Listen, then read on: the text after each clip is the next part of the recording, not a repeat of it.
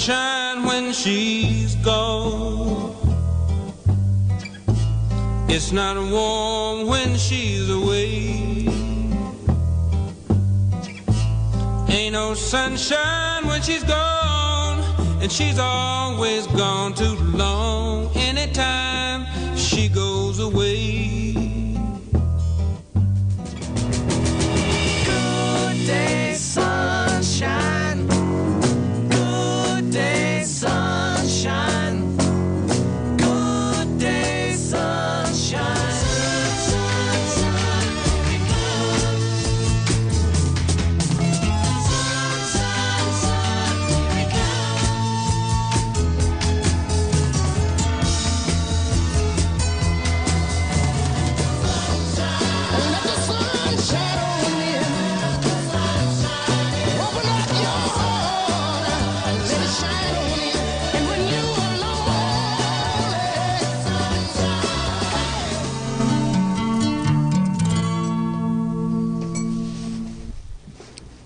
Good evening, Mendonesia, and good evening, Alex Aragon. How are you tonight? Hey, we're back. We're back. The renewable energy returns. Yeah, I'm afraid we have multiple audio issues. One is Alex is on a phone out there in Oregon, and a little muffled, and I am still lisping. One of the reasons we took 6 months off was I was having some oral surgery and getting some teeth implants, and at least two up front are not there, so I'm still lisping a little bit. They had a goof up with shipping and had to put it off, so it's not happening until next week. But I decided I'll limp along with my lisp anyhow. I hope people can understand.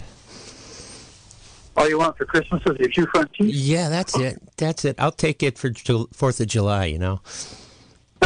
You'll only wait that long, okay. Especially since I'm going home to my hometown with a family reunion. I don't want to be looking all gap-toothed. No. All my old friends. But anyhow, it's fun to be back. And I'm sure Alicia, having wonderfully filled in all this time, is glad to have... that time free to be doing other important things. She does such a great job. So what we wanted to talk about today is, you know, interesting, fun, new stuff and gadgets and gizmos related to the renewable energy world that, you know, have happened in the past 6 months that we're excited about, or at least we've become aware of in the last 6 months. So we'll chat about a few of our favorites, but we also haven't had a call-in show for more than 6 months. So we were going to open up the lines fairly early, particularly if people had things that they'd read about that they're excited about in the renewable energy world. But so I think my most exciting thing is the imminent release, granted it's almost a year away, of the Ford F-150 Lightning. And we've had many shows on renewable energy, on specifically electric vehicles, and a real common request around here, surprise, surprise, is when are they going to have a decent, you know, pickup truck? And Alex, there are a number of pickup trucks already out, aren't there? I don't know of electric vehicle trucks that I'm interested in yet. So I own an F-150 truck, the Ford F-150, and so that's really one I'm keeping an eye on right now. Yeah, well, it seems, you know, to have great specs and is quite a bit cheaper than the potential competition. There are, you know, I know there are a couple out there that are, you know, $130,000 for the base model. And this guy starts at what, around $42,000, and of course there's still a federal tax credit, and I think a state tax credit for EV purchase. Yeah, with that kind of additional incentive, it would bring it down quite a bit cheaper than the gas model of my truck, actually. So it'd be really interesting to see how it's going to pan out. It's cheaper to operate by far, both in fuel and in maintenance, until you have to replace that battery. What's that? Until you have to replace the battery. Oh, yeah. I wonder what their warranty is. We were talking about... something you were interested in was used Teslas on the market. You want to talk about that? Yeah, it's been come across a lot of people lately that buying Teslas. Like, wow, I'm surprised they got one, but it's been they've been buying used Teslas. Typically, the Tesla S, it has been on the market for 8-9 years now, and so there's been a lot of used ones available. They originally came with an 8-year warranty on them, and so if you're getting one of the original Tesla S's, you might be getting a car that you could buy for as low as $30,000, $35,000, somewhere in that range. Do you know what's the price of a new one? The new one, well, they're often leases where you put down a sizable down payment, like $4,000 or $5,000. I'm not sure what the exact amount of the down payment was. And you could pay $1,000 a month for the lease. So I don't know what they're selling for outright, except I've heard it was in the neighborhood of $100,000. Yeah, that's what I was remembering. Yeah, so 3 years of lease at $1,000 a month plus the original down payment. That's quite a chunk of money. But being able to come and buy a used car now for $35,000, it's all electric. A nice Tesla. It's even got the auto drive features. That's pretty attractive. But if you are coming upon the end of the life of the battery, it costs you, I've found numbers that say as much as $13,000, $14,000 to replace that battery. Now, it's not guaranteed your battery's going to be bad after 80 years or anything like that, but it's certainly something to keep in mind when you're making your investment. You might as well think in terms of, a $45,000 purchase if it's 8 years old. Be prepared for that. Yeah. And I'm really curious to see how the driving miles compares to the life of the battery. I'm really curious if people have an experience with that in their own Tesla. If anybody's got a Tesla that's had to replace the battery on or anything like that. I'm really curious to hear some local info on that. Yeah, how many miles per battery bank? That's a great question to actually know. Yeah. Well, they typically list battery life and a number of cycles, meaning how many times you turn and discharge the battery. If you go to full depth of discharge of the battery using 80% of the battery capacity and then recharging it, you might be able to get like 5,000 cycles out of a particular battery, whereas if you're only cycling it's 30% down, you get significantly more. So some of the lifespan is going to depend on how deeply you cycle, it's how far you drive or how hard you drive. Really looking forward to finding out the feedback on how people are doing with these batteries.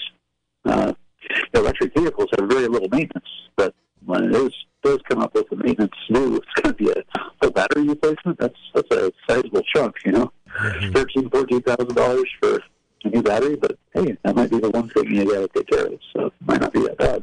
Well, of course, if you give it as much as they were worrying about when they put the 8-year warranty on it. You may have a lot more life in that old battery pack. Yeah, another thing, though, too, is the different temperatures. The lithium batteries are not supposed to be very good for below freezing temperatures. So, the Tesla that's operated down around the San Francisco Bay Area where the temperature doesn't get particularly cold, how's that going to compare to one that lives like up in Truckee or somewhere where it does get cold or something like that? I'm really curious to see that feedback. Yeah, that would be good to know. I wonder if that actually reduces the miles per battery lifespan or just reduces your efficiency on the day they're cold. Well, but what I understand of the charging characteristics of the battery, when they do get really cold, that's when they can get stressed and damaged. And, okay. So it's in a really cold environment. It's stand to reason by the specs that I've read about all these lithium batteries that it might not do so well as they're supposed to. Yeah. But, I'm an experienced adult. Yeah, right. Well, and we're in a particularly benign climate as far as freezing is concerned. Yeah, we don't usually have to worry too much about it. But there are extreme times, extreme circumstances, and with all the different programming that batteries have, there are ways of keeping them warm internally when it starts getting cold. So I'm sure that's part of the design, too. And,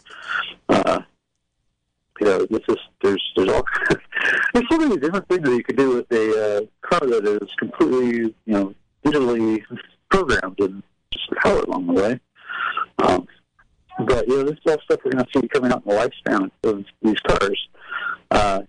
The electric vehicle market is still fairly new. I mean, gosh, years ago there was nothing.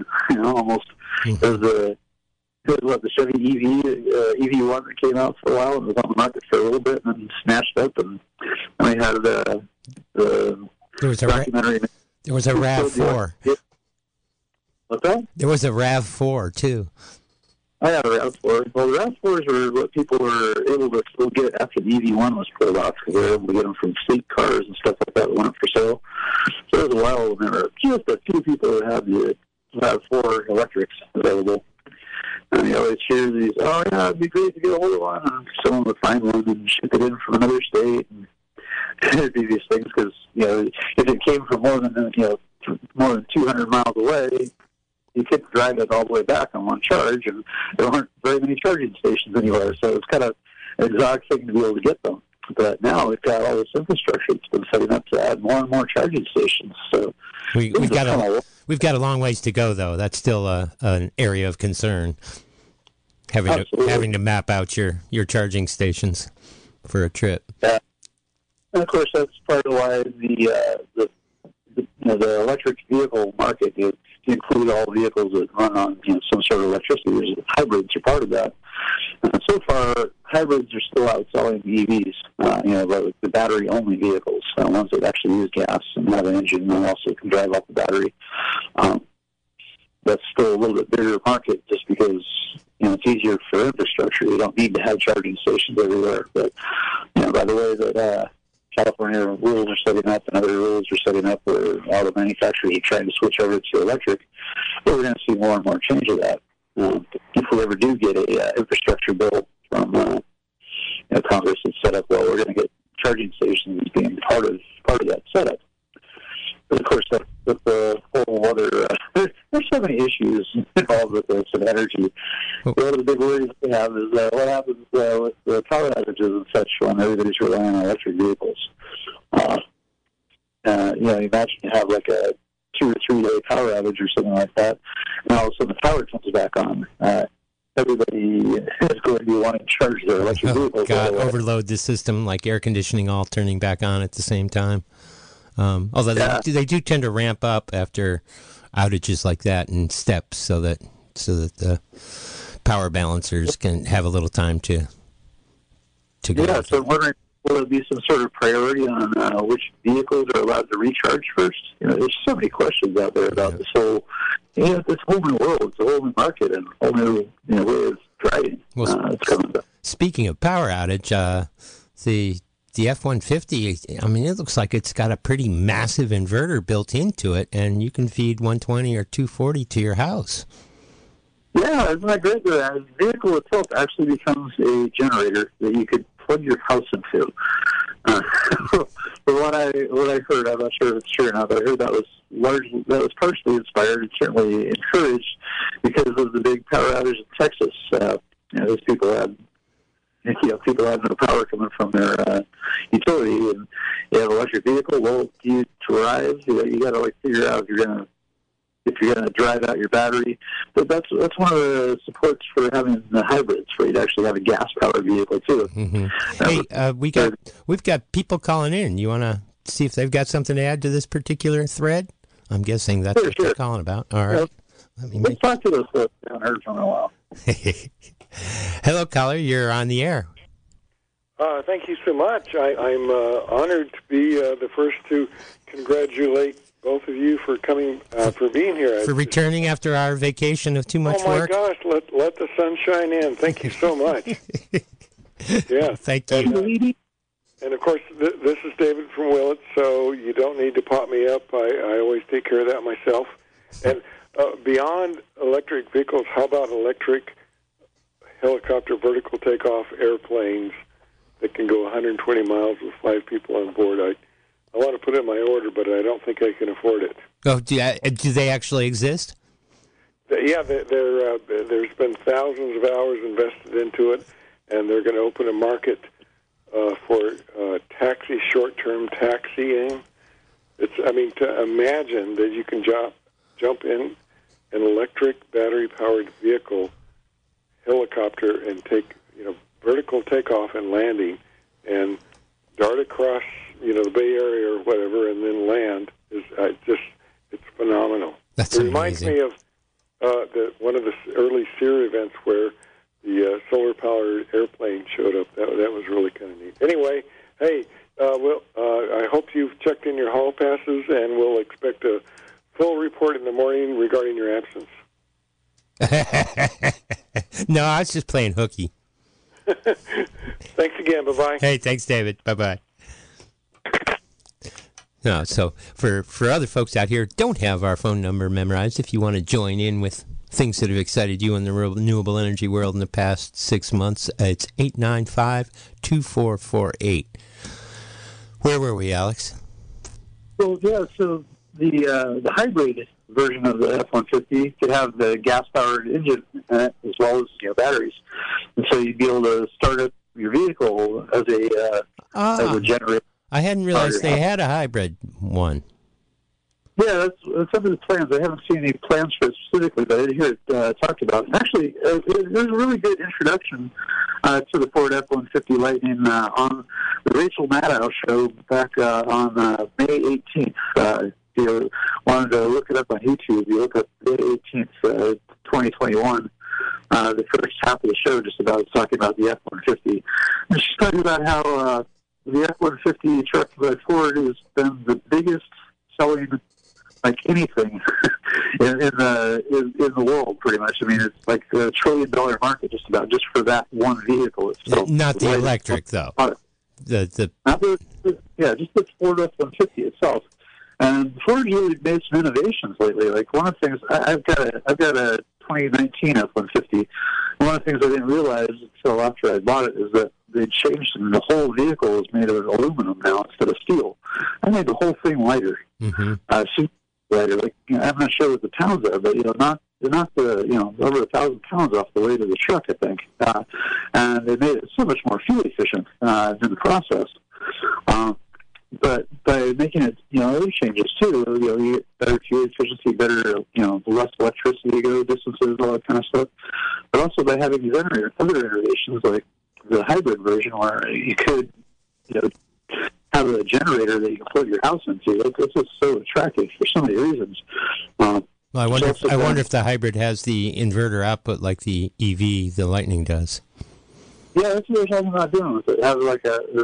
Yeah, they're talking about it being the output like you would for most generators. So, I'm imagining like a 30-amp, 12240 outlet, but of course, it's for sure. I mean, that's just what would make sense, not necessarily what actually happens. I think I recall it had up to 9,600 watts of output on the Lightning. Okay, so it's nearly a 40-amp, 12240 circuit. But that may be bigger than what the hybrid could ever do. And I don't know the details. It sounded like it might actually be multiple inverters, in which case you may only, have one of them available to run the house or something. Yeah. But, I mean, if it's sitting in the driveway, it doesn't need to be driving, so it can dedicate. I don't know. There's so many different innovations with electronics these days. Some of the different solar power systems we're putting on places with battery backup.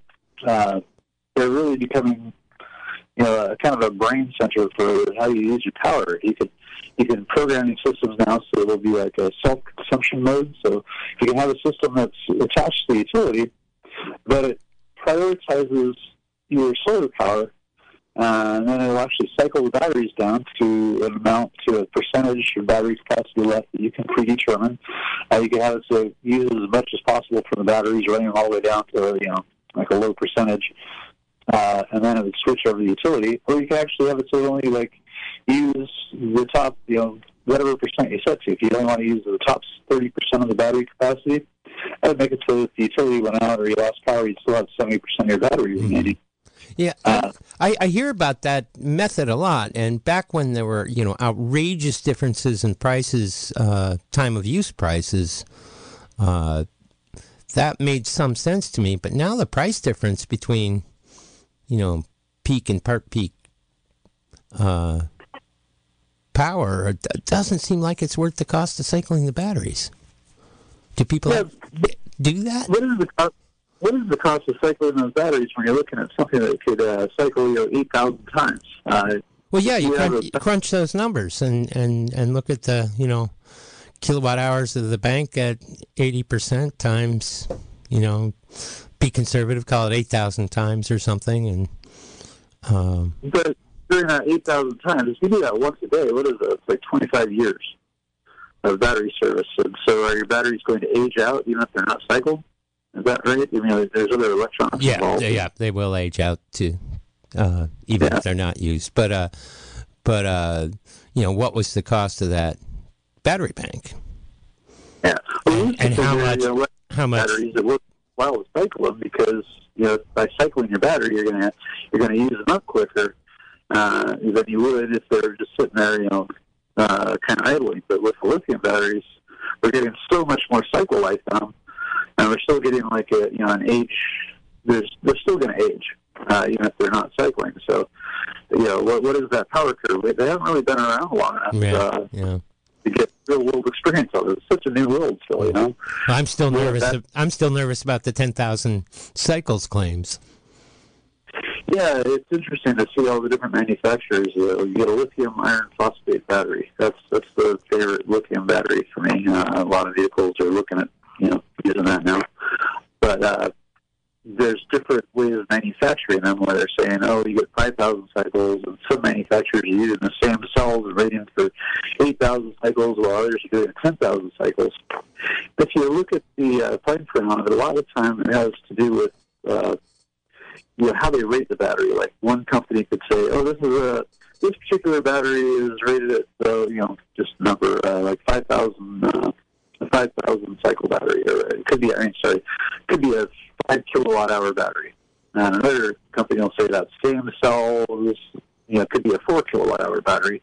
They're just designing it so you don't cycle it quite as deeply.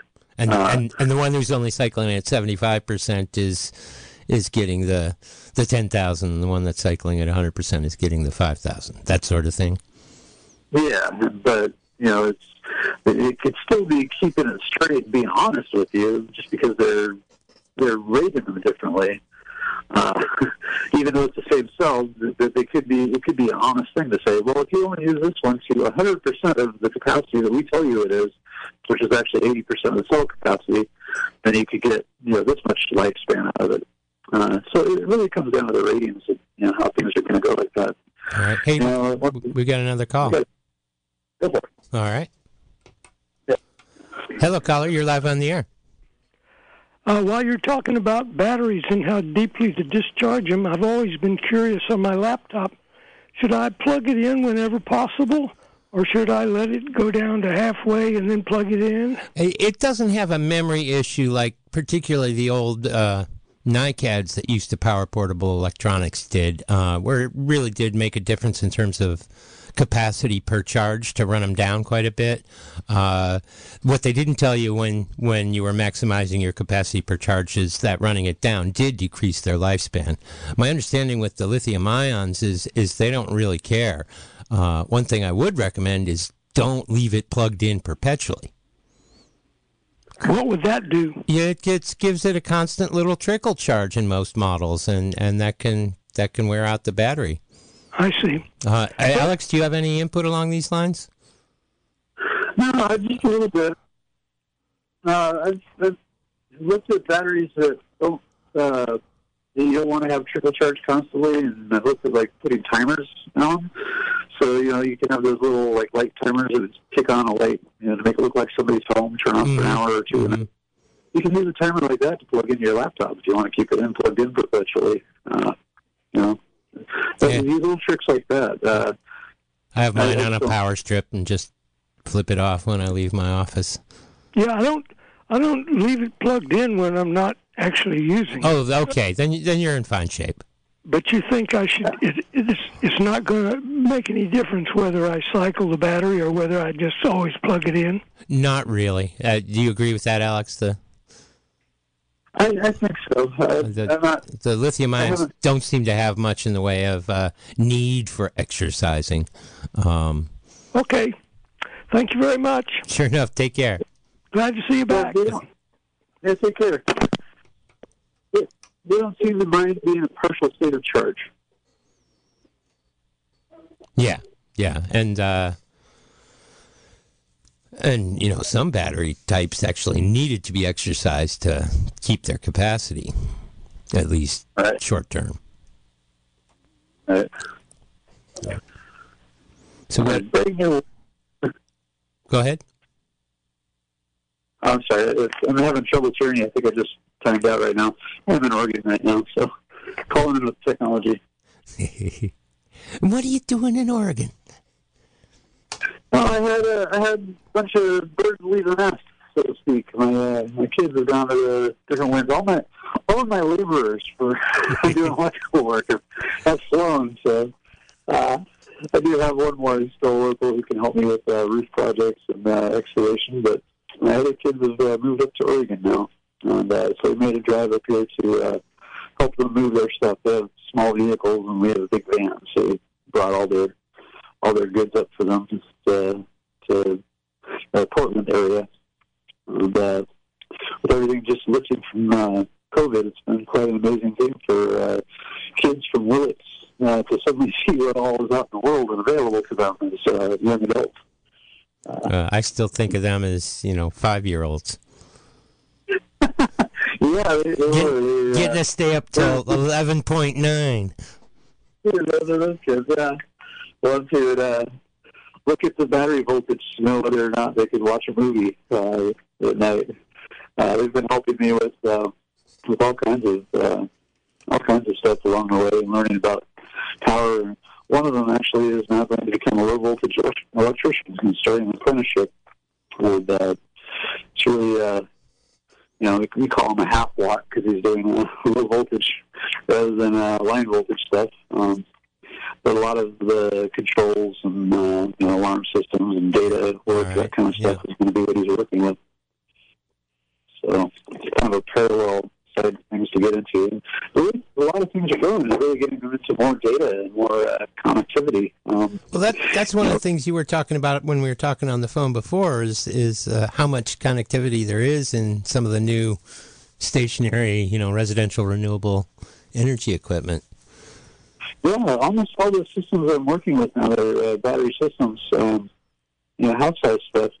I come in with monitoring systems that you can plug in and monitor remotely, and you can have a pretty large degree of interactivity between the utility and the battery system itself. Mm-hmm.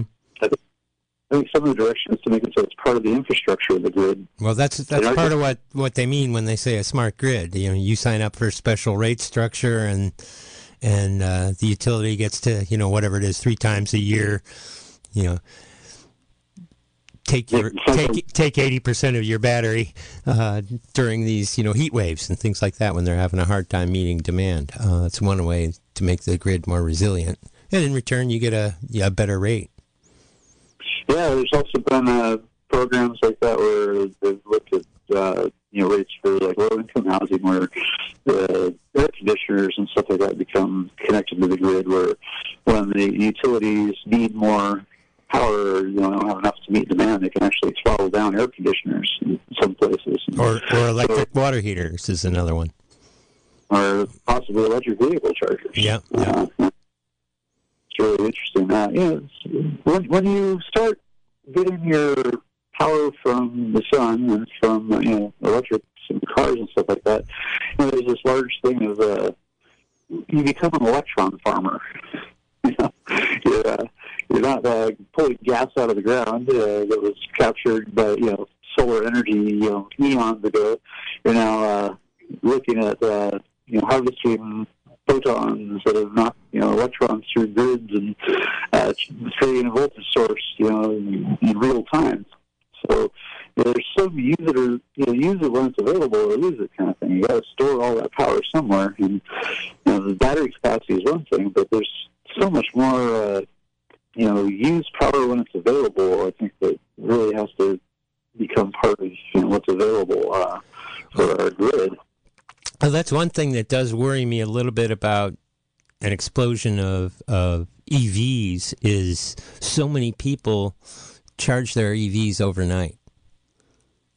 Yeah, so it's creating a greater demand at night. Right, when the solar isn't out.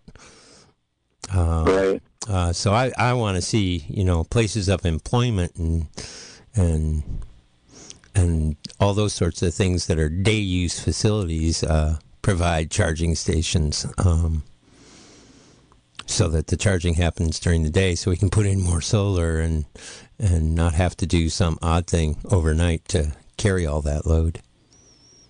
Yeah, well, you know, so there's a lot of different programs that have been, you know, floated to be a good idea, and you know, time will tell. Like the thing of having it required that every new California house has provisions for being able to do solar. Well, not every house has good solar incidents, right? Mm-hmm. So there's all kinds of different ways they're going to have to, you know, work around those issues and such. You know, apartments, if you get a big apartment complex with, you know, 40 units or something, but there's only so much roof space, you can't have enough roof space to create all of the power from solar. So we're definitely going to have, you know, hybrid systems where it's not purely just solar, not purely just wind, not purely just hydropower. So, you know, we really have some infrastructure to work with, and I still think the most important resource we have is technology of reducing our usage as much as possible. Yeah, well, we learned that one in the old 100 times the price they are now solar days. That, you know, we were willing to pay $25 a light bulb to get one that consumed a quarter as much power, because you saved way more than, you know, $24 in solar panel to power it.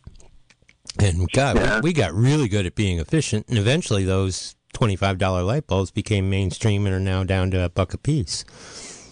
Well, actually, we jumped to new technology that's what, several bucks a piece. LEDs have come down to. How much you know, incentives and, you know, stuff goes into still producing LEDs.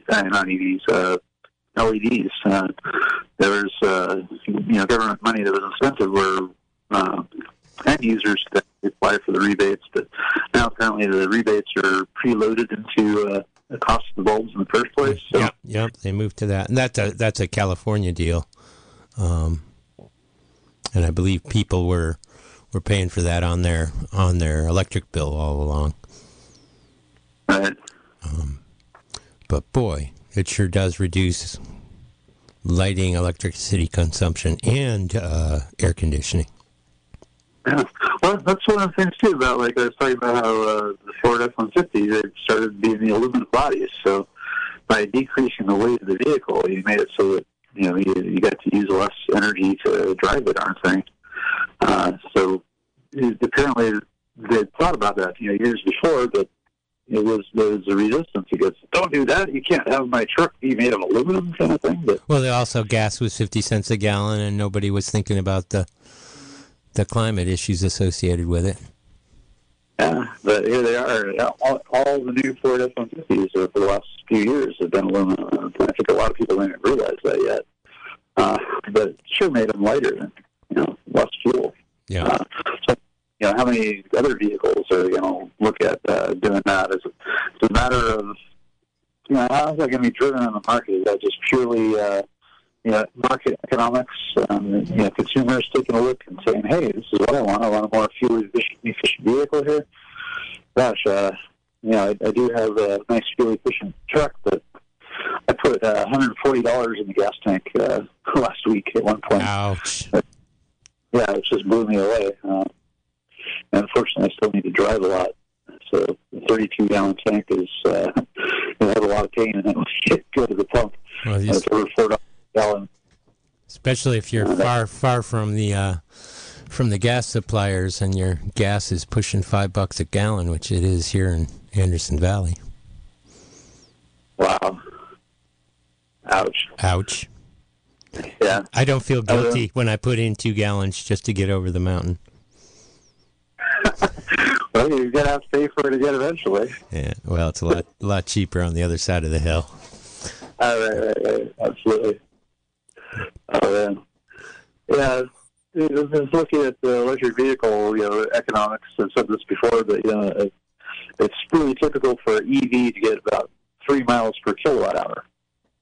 Well, if you have an installed solar cost, you know, about 10 cents per kilowatt hour of lifetime power, and you're looking at, you know, 10 cents per you know, 10 cents per kilowatt hour, so you get about 3.3 miles, you know, per, you know, it's like per 10 cents. Yeah.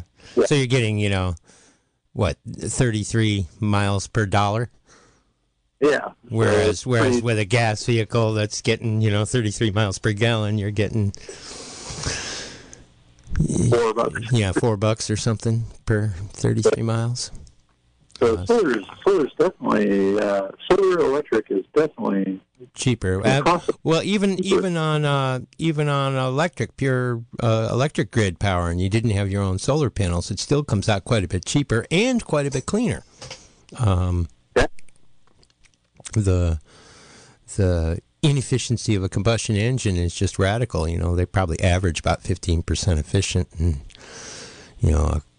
Even a gas turbine is, you know, well into the 30% efficient. And there's not as much loss in the transmission as a lot of people think, but there is some there. But, you know, on top of that, you don't have oil changes. Your brakes last longer. You don't have exhaust systems to replace. You don't. I mean, there's a long list of other costs associated with running a vehicle that are far less. And overall, it's quite a bit less cost and quite a bit cleaner, and cleaner even on 100% coal power. Less CO2 emissions per mile driven on electric vehicle on 100% coal. And, you know, the country's dropped from 50% full coal on average to, you know, I think it's under 30% now.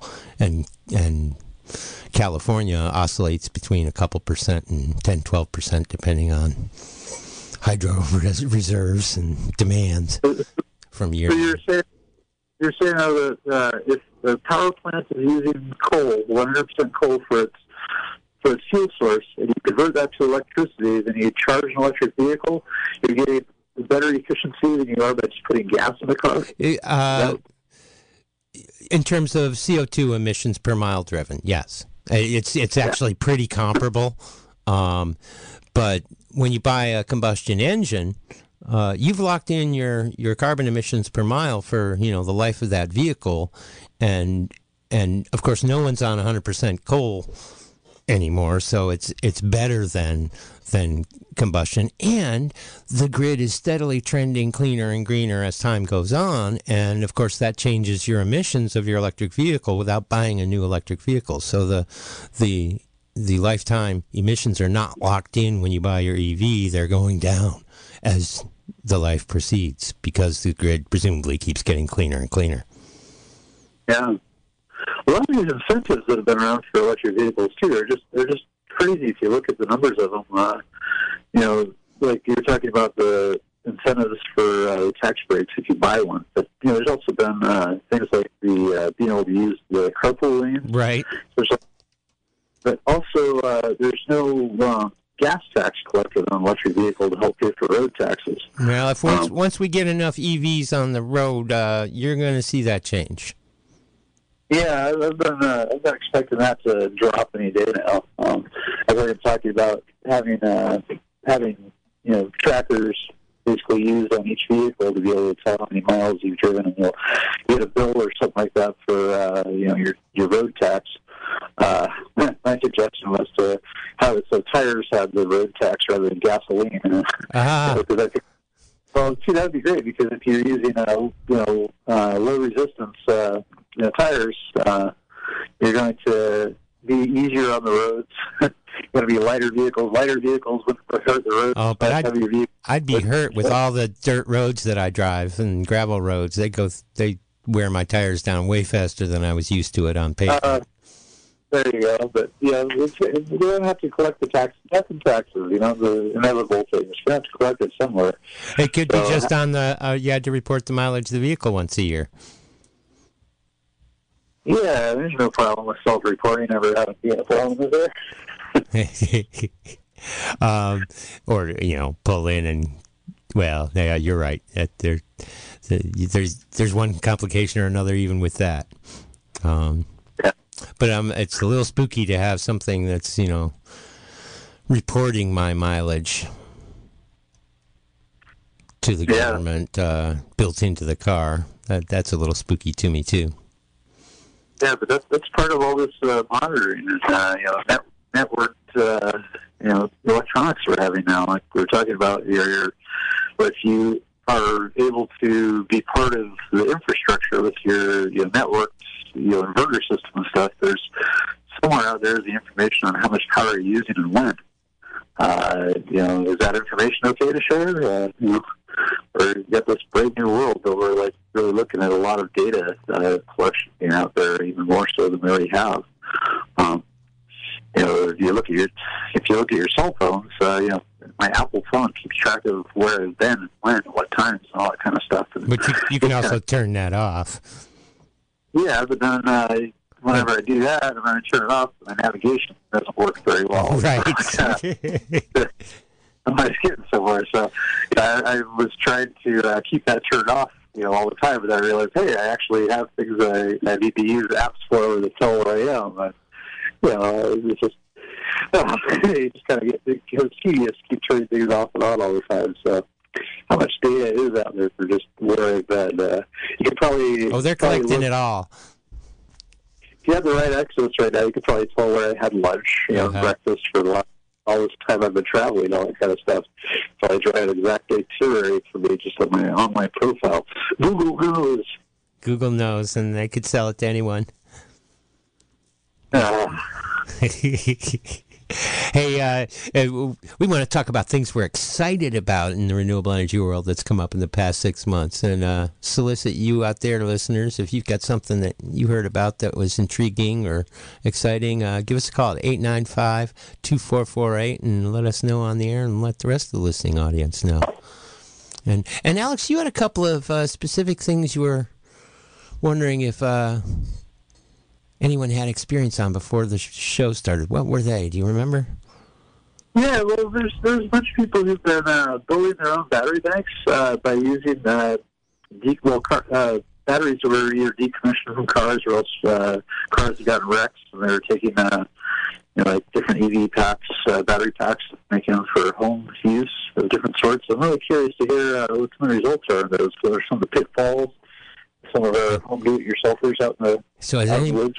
Has anybody done that? Has anybody known somebody who did that? And did they have any feedback? How successful were they? My impression is they often want to retire the car battery banks when they're only 80% the capacity that they were new, which seems a little hard. But I guess once you get used to your 230 miles getting 180 or whatever it is. It becomes unacceptable to you. Yeah, there's also things like the wrecked vehicles. Suddenly, it's a car that's been totaled and it's cheap now. And hey, look, the battery bank is, in fine shape. Yeah, in fine shape. And it's much cheaper to buy a wrecked vehicle and just, take the batteries out of it than it is to buy a whole new battery bank. Yeah. Hey, we got a caller. See what their inspiration is. Hello, caller. You're live on the Renewable Energy Hour. Hey, I just wanted to report a use of solar power. I'm going to Santa Cruz tomorrow to team up with a couple of other hams to do what's called Field Day. It's an emergency drill where you set up an ad hoc station, and the most points are earned by doing it off of a battery powered by solar panels. So we're going to run 5 watts output for 24 hours. We're probably going to work about 500 or 600 different stations all over North America, all solar powered. Have you played around with different charge controllers? Because I know some of those are a little noisier. Are your radios all far enough away from the charge? Oh yeah, controller? we're hip to the noise problem. The guys that I'm teaming up with are experts on shielding, how to filter out that kind of stuff. Okay, so cool. I'm sure they've solved that. Good. This is for ham radio operators, right? What'd you say? You said this is for ham radio operators, the shortwave users? Yeah. We're going to be operating from 3 megahertz to about 400 megahertz. It's nice to know that there'll be communication around if we ever have, the big one earthquake and powers out everywhere for 7 days or more. To be able to have some communication. Oh, there's a network of amateur radio repeaters all over the state that are even linked, some of them. Excellent. And I just found out the other day that the Casper Community Center has a repeater there because it's easy to access it from lots of places. And so somebody with a ham radio can broadcast, can send a signal to that repeater, and that repeater... Yeah, most repeaters are on mountaintops because then if no matter where you are, if you can reach the mountaintop can reach whoever's down in the next valley. Right, right. Well, anyway, cool. So solar-powered ham radio. That's to be excited. Great fun. All okay, right. Bye-bye. Hey, thanks for the call. Great.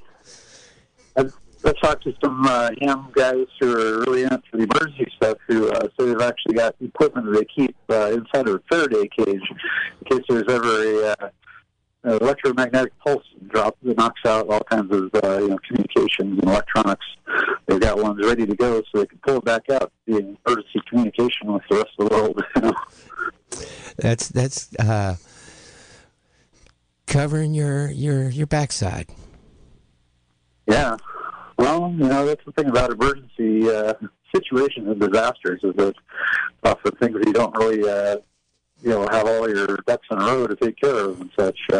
We've encountered that situation again and again in various different contexts. There's always something that didn't get taken into account. You think? I remember the long power outages after Hurricane Sandy, was it, that came through and hit New York City and New Jersey, and they had long power outages, and a lot of people had gas generators, but they couldn't get any gas because all the gas stations had no power to pump the gas up. There was plenty of gas in the tanks, but so I expect an awful lot of those gas stations put in a backup generator after that. And there's looking around, there's a few gas stations that I see around Mendocino County that have emergency gas or emergency generator inputs, but some of them don't. So it would be possible in all extended power outage that some of those gas stations would not be pumping. Would be down. All right, we got another call. Hello, caller. You're live on the air. Welcome back, Doug. Hey, it's great to hear your voice. Even with my lisp.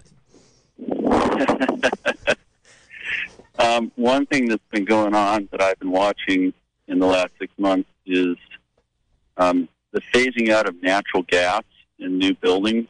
I think Berkeley is one example of a city where you can't do that anymore. Everything's going electric. Yeah, new construction's got to be electric. Yeah, and I've also, in connection with that, heard about some innovations in induction cooktops and whatnot. Gains in efficiency there. How is their efficiency compared to a thermal resistant heating coil? I think the numbers I read were like in the 80s or 90s compared to like 50s for the old style coils.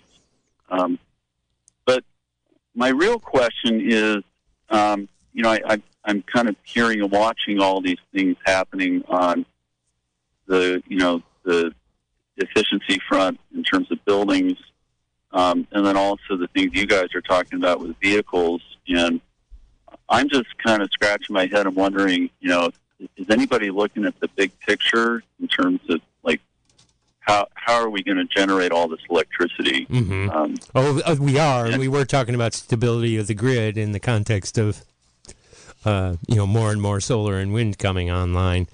Makes it harder and harder to balance supply and demand. We were discussing that earlier, and there are a lot of people working on that. But yeah, in some places we're already bumping up against stability issues. We've got so much solar in, given the size of the grid, that it's starting to become an issue.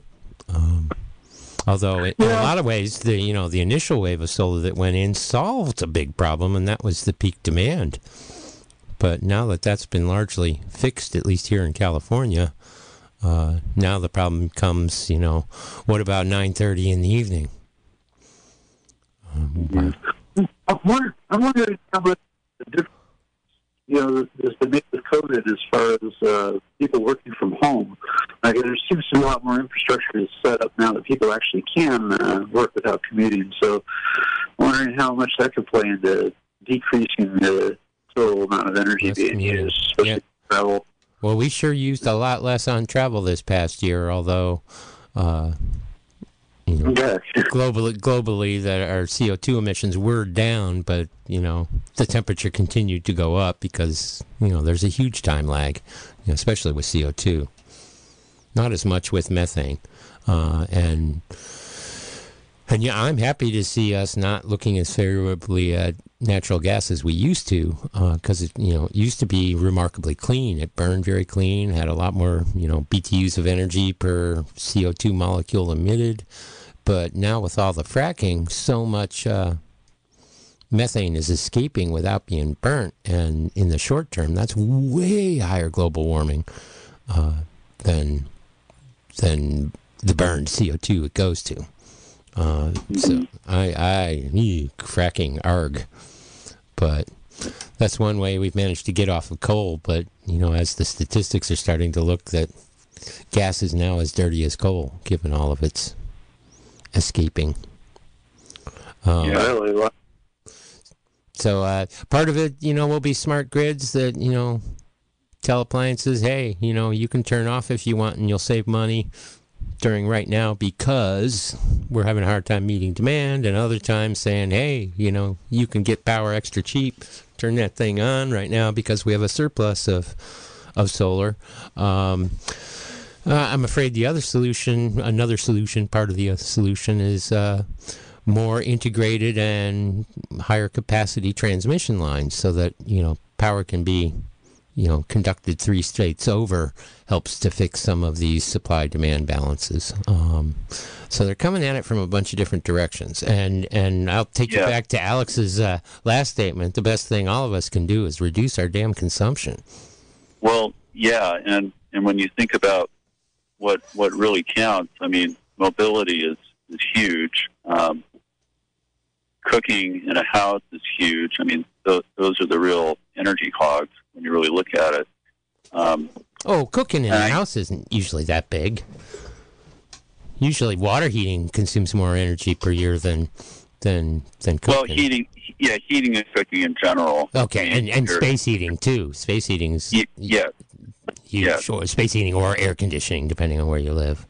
The combination of them. I guess what I get apprehensive about is when you think about scaling these things up, the old law of unintended consequences. More and more power outages and things like that. Well, yeah, and who knows what's going to pop up. I mean, when you start really cranking up demand, as more and more people convert to electric vehicles or get off of natural gas or, what have you. Do we know where we're going? I mean, are the people that are running the grid and supplying power, do they know, like, what they're going to be solving for over the next few years? I mean, who's really looking at the big picture? Because I think you guys study these things and have access to these things, but I really don't, and I'm wondering, like, what are the websites where you can learn more about what? Oh, I bet what the numbers look like. And, I bet you could find 100 articles over the year, or studies over the years at the National Renewable Energy Laboratory and NREL.gov, I believe, NREL. I expect FERC is, at least researching this stuff. Do you guys follow this stuff? I mean, vaguely. I'm certainly not, doing it at the PhD level like most of these guys who are really looking at it. Does it make sense what you're seeing and what you are studying? It's too slow. I think you're not going to see very many towns like Berkeley mandating, electric ranges and electric water heaters, unless we can, get the grid beefed up faster than we're doing it. I mean, they're gonna. You'll get some odd towns like Berkeley, but not many other people are going to put mandates like that out until the grid really is ready for that. Yeah, one scary statistic is that California drivers typically do about 30 miles a day per California resident. So try to convert that to kilowatt hours needed. It winds up being, about 300 million kilowatt hours per day of driving energy needs to be produced. So, if we're going to try to make everything as clean as possible, we're going to get 300 million kilowatt hours of clean power energy daily. There are other things being studied. Can you help me make sense out of a number like 300 million kilowatt hours? I mean, I just can't really. I don't have a frame of reference. It's a lot. It sounds like a hell of a lot. It is a hell of a lot, and electric vehicle charging is going to be far bigger issue if that takes off the way it's looking like it's going to than people being forced to cook with electric instead of gas. It's time pretty quick here, but if you look at the solar system that's at the center, at Mendocino College, that's just under a megawatt, which is 1 million watts of power. So if you wanted to have 300 million kilowatt hours of power, you'd have to have 300 million. It's just crazy. 300,000 or something of those arrays. But that's, also going 5 hours a day, noon sun hours a day or whatnot. Yeah. All right. So is that even a plausible scenario? Yeah. It's plausible. It's hard. I think where do all the offshore wind is going to help if we can get out of the NIMBY mode, which generally is what fights it. We're up against time. Go ahead, Doug. I can't read this board, the computer, to tell when I'm going to get cut off, but we're going to be cut off anytime soon. Might be as little as... Well, this is a huge topic, so I'll sign off. Maybe we can get a good guest on this. Talk about. Thanks for the call. Thank you. Just to start it again. Thank you. We've got full lines now that the show is over. I daren't pick anybody up because I think we may only have 15 seconds left. I'm Doug Livingston, and joining by Fuzzy Phone from Oregon is Alex Aragon. We'll be back in 2 weeks. Let me go.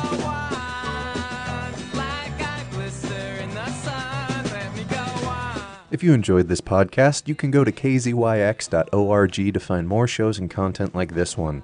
While there, you can stream us live or check out our jukebox. And if you like what you hear, consider donating by clicking the red donate button in the upper right corner. We are Mendocino County Public Broadcasting, listener-supported community radio. KZYX, Philo 90.7 FM, KZYZ, Willits and Ukiah 91.5 FM, and Fort Bragg at 88.1 FM. Thanks for listening.